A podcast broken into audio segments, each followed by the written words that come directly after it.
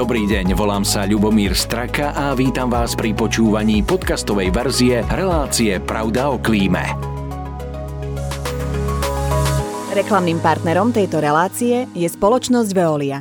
Príjemný deň, vitajte pri ďalšej časti seriálu Pravda o klíme. S rastúcimi cenami elektrickej energie a plynu si zrejme mnohí uvedomili, že nie vždy sa s týmito komoditami narába hospodárne, zvlášť ak ide o vykurovanie a tiež osvetlenie, a to i v administratívnych budovách. Na rad tak prišli opatrenia so znížením vykurovania na osemnásť stupňov Celzia či obmedzené využívanie osvetlenia. Nie som si celkom istý, či je to systémové riešenie, ale nejaké predsa len je.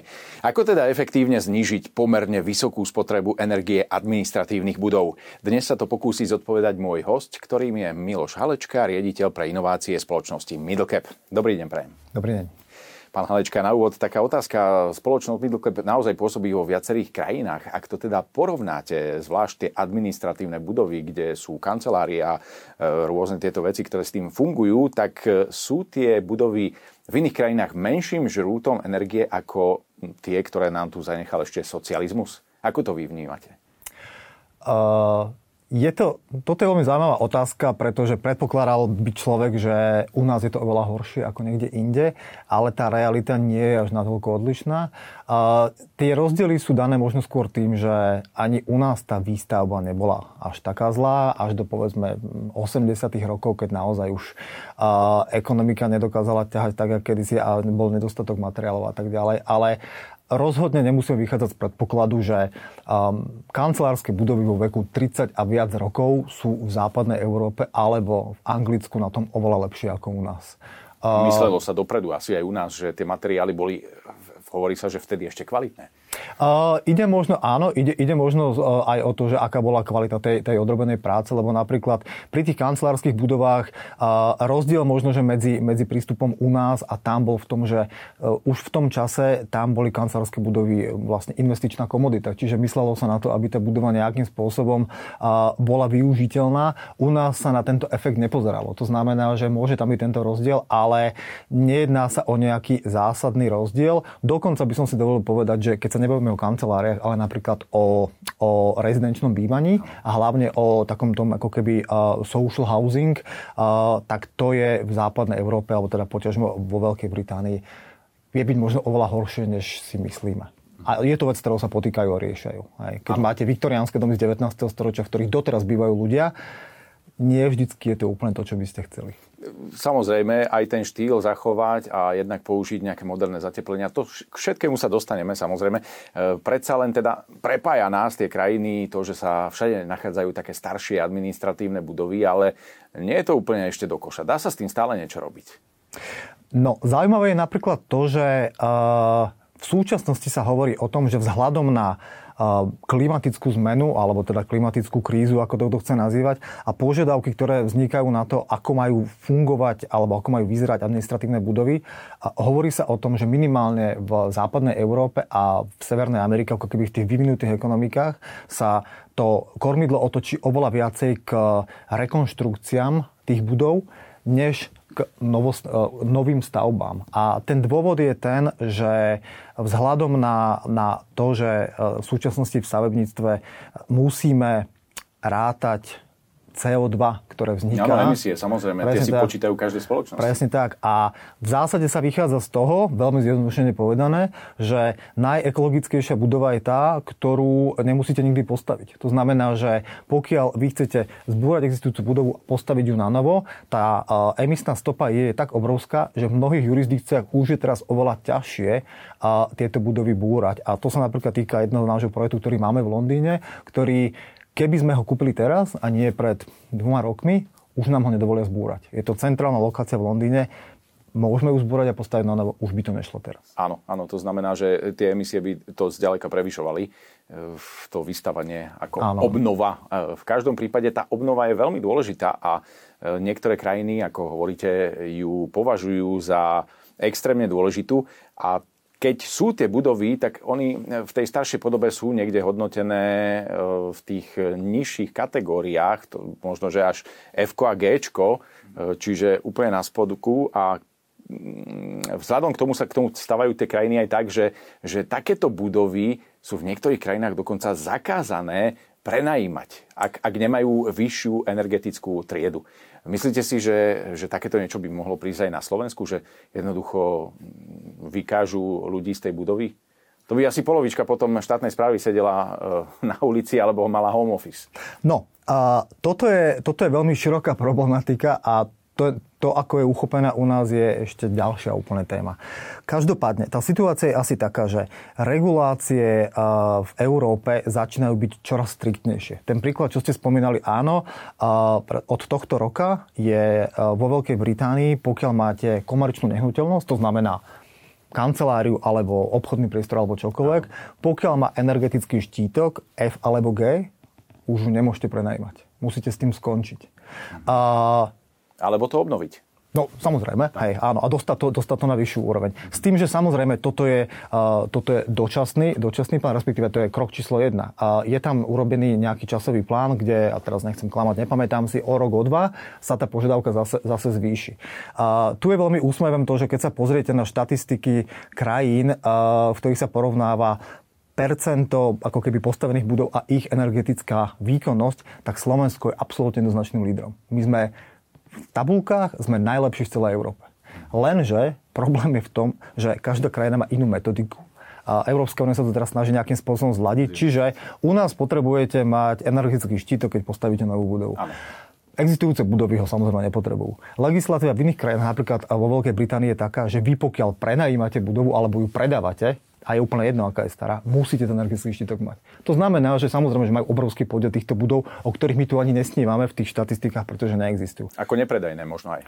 No presne tak. A toto je celá jedna veľká téma, ktorá sa v súčasnosti ako keby ženie celým tým, celou tou ako keby výstavbou, a to je tá, že uh, takéto budovy budú za niekoľko rokov nepredajné a neprena, neprenajateľné. Áno. To znamená, že tí vlastníci budov, či už sú to investičné fondy alebo ktokoľvek, v súčasnosti musia riešiť to, a robia to, koľko percent tých budov, ktoré vlastním, je v reálnom ohrození, pretože v nich nikto nebude chcieť alebo môcť byť, bývať. A to vyvoláva ďalšie investície a tak ďalej. Čiže toto je, toto je téma rekonštrukcie versus nové stavby a zefektívňovanie existujúcich budov je v súčasnosti tak veľká téma, ktorá uh, Slovensko zatiaľ obchádza, pretože sa jej nikto nechytá, ale ona sem rozhodne príde. Tak zatiaľ máme obnovu svojich domácností, teraz začala nejakým spôsobom obnova bytových domov a individuálna bytová výstavba, samozrejme veľmi v malom, ale kancelárske priestory, to ešte bude naozaj veľká téma. Ak to príde,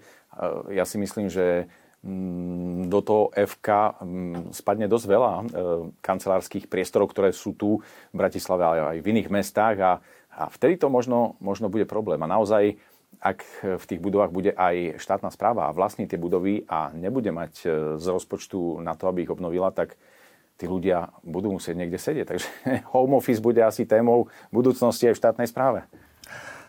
No, vždy sa hovorí to, že najväčšími vlastníkmi nehnuteľnosti sú teda buď nejaké investičné fondy, alebo potom verejná správa, hej? Mm. Alebo, alebo samospráva. A u nás z plánu obnovy, ktorý išiel na, na energetickú efektívnosť budov, bola jedna časť, myslím, že dvesto miliónov vyčlenená na, na budovy, na vládne budovy, a druhá časť bola vyčlenená na tie rezidenčné budovy, ktoré nedopadlo to dobre, to prvé kolo, samozrejme, pretože tí, ktorí ho navrhovali, si neuvedomili, že tá cieľová skupina tých ľudí, ktorí si potrebujú obnoviť svoje domy, jednoducho nemá na to, aby ufinancovala celý ten projekt, a následne až po celom jeho ako keby zhodnotení, bavíme sa o desiatok, desiatok tisícoch alebo tisíckach eur, a až potom môžu žiadať o ako keby refundáciu prostriedkov, že to nedáva zmysel, že to si nikto nedovolí, takže to aj tak dopadlo a teraz to reštartuje odznovu. Čo sa týka vlády alebo teda samospráv, toto je takisto, tu je podľa mňa najviditeľnejší rozdiel medzi tým, ako to funguje u nás a ako to funguje v iných krajinách, pretože poviem príklad, napríklad uh, nemecká vláda už má niekoľko rokov uh, vytvorený manuál, ktorý je povinný pre všetky nové federálne budovy. A tá hovorí o tom, že sú tam konkrétne uh, vyčíslené postupy, čo musíte robiť, akú energetickú efektivnosť musíte dosiahnuť, inak sa to jednoducho nepostaví. U nás, myslím, že dokonca, keď, keď sa išiel robiť, keď sa alokovali prostriedky z plánu obnovy na obnovu vládnych budov, tak prvé, čo museli začať robiť, bola vôbec pasportizácia, že čo vlastne máme. Ano, a na základe toho potom niečo robí. Presne tak. z toho vidíte, že tam už sú niekde ako keby úplne inde. Čo sa týka, toto všetko sa prejavuje následne v inej legislatíve. V Dánsku od tohto roka, sám som bol veľmi prekvapený, vôbec som o tom nevedel, od tohto roka, pokiaľ chcete dostať stavebné povolenie na budovu, ktorá má viac ako tisíc metrov štvorcových, potrebujete vyrátať objem emisí, ktoré tá budova vygeneruje počas celého života. A tým sa bavíme, emisie sa v tých budovách rozdeľujú na tzv. Zabudované, keď to postavíte a je tam ten betón a tak ďalej.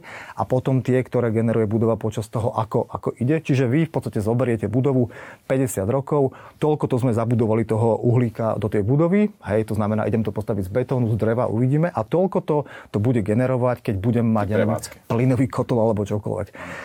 Počas metrov štvorcových, a z toho vám vyjde, koľko cé ó dva na metr štvorcový počas päťdesiat rokov to je. Ak je to viac ako dvanásť kilogramov, nedostanete stavebné povolenie.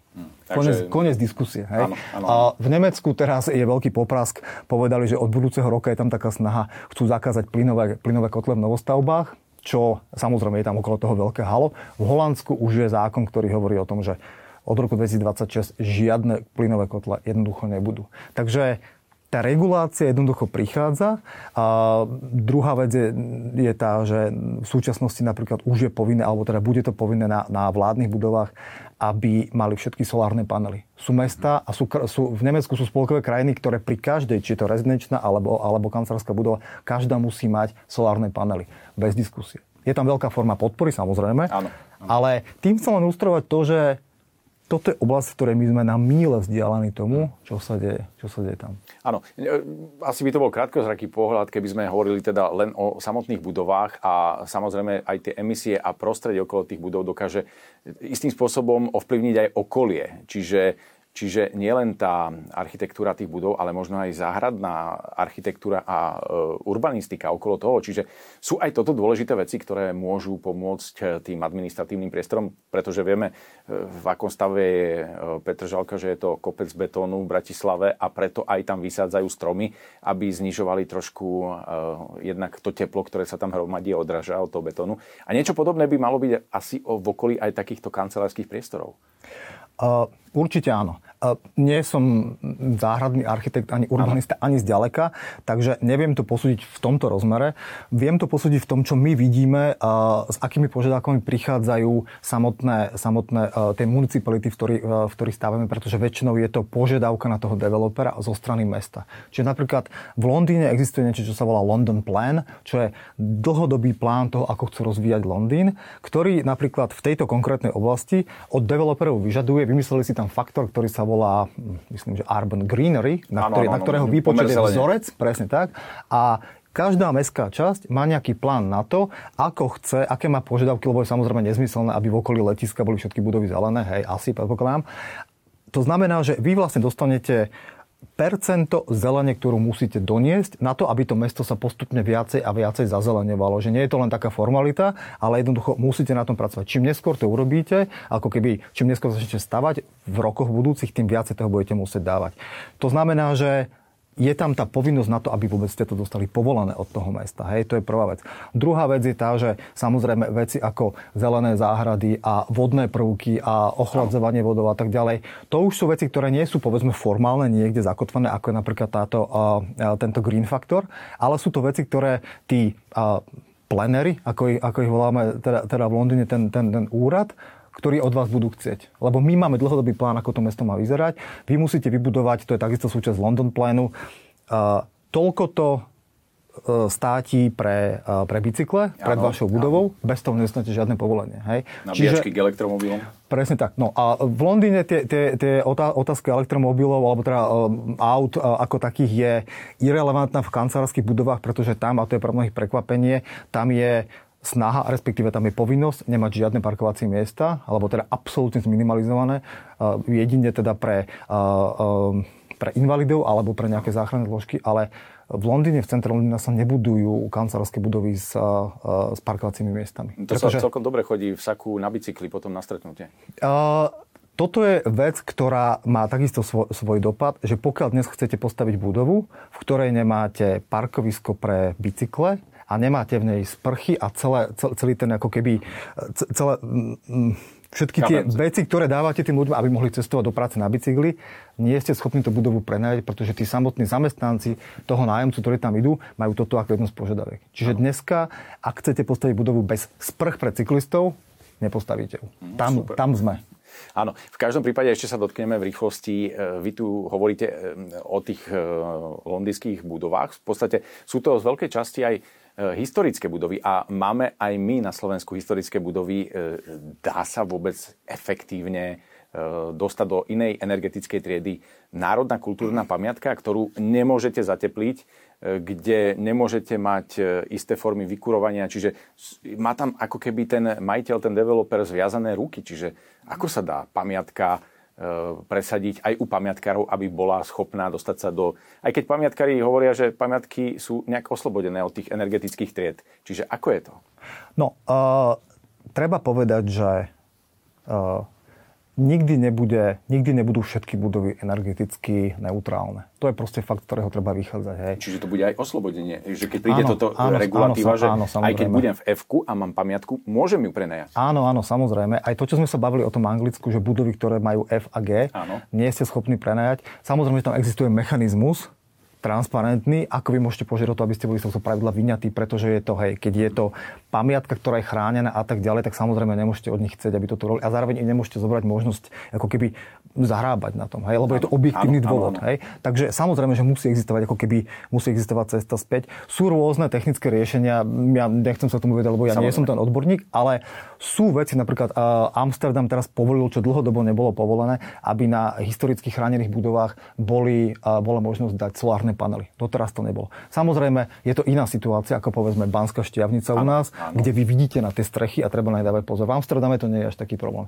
A pod, uh, sú prípady uh, historické budovy v centre Ríma, ktoré majú priamo, priamo pohľad na Vatikán, dostali možnosť dať si solárne panely, ktoré nejak vyzerajú, samozrejme, nemôže to byť len tak, ktoré nejak vyzerajú na svoje strechy. Čiže tá možnosť existuje. Každopádne určite vždycky bude existovať počet budov, ktoré nikdy nebudú energeticky efektívne. Čo je ale dôležité je to, že keďže ten majiteľ tej budovy uh, musí vykazovať energetickú neutrálnosť svojho podnikania, on musí nejakým spôsobom túto budovu takzvané offsetnúť, presne tak, a povedať, čo budem robiť. Uh, všetci hovoria, hej, nasadím stromy. Pre zjednodušenie povedzme áno, nech nasadí stromy, lebo tým to bude offsetovať. Ale je to veľmi zaujímavá téma, pretože uh, počul som teraz práve vec, ktorá zase mňa nikdy nenapadla.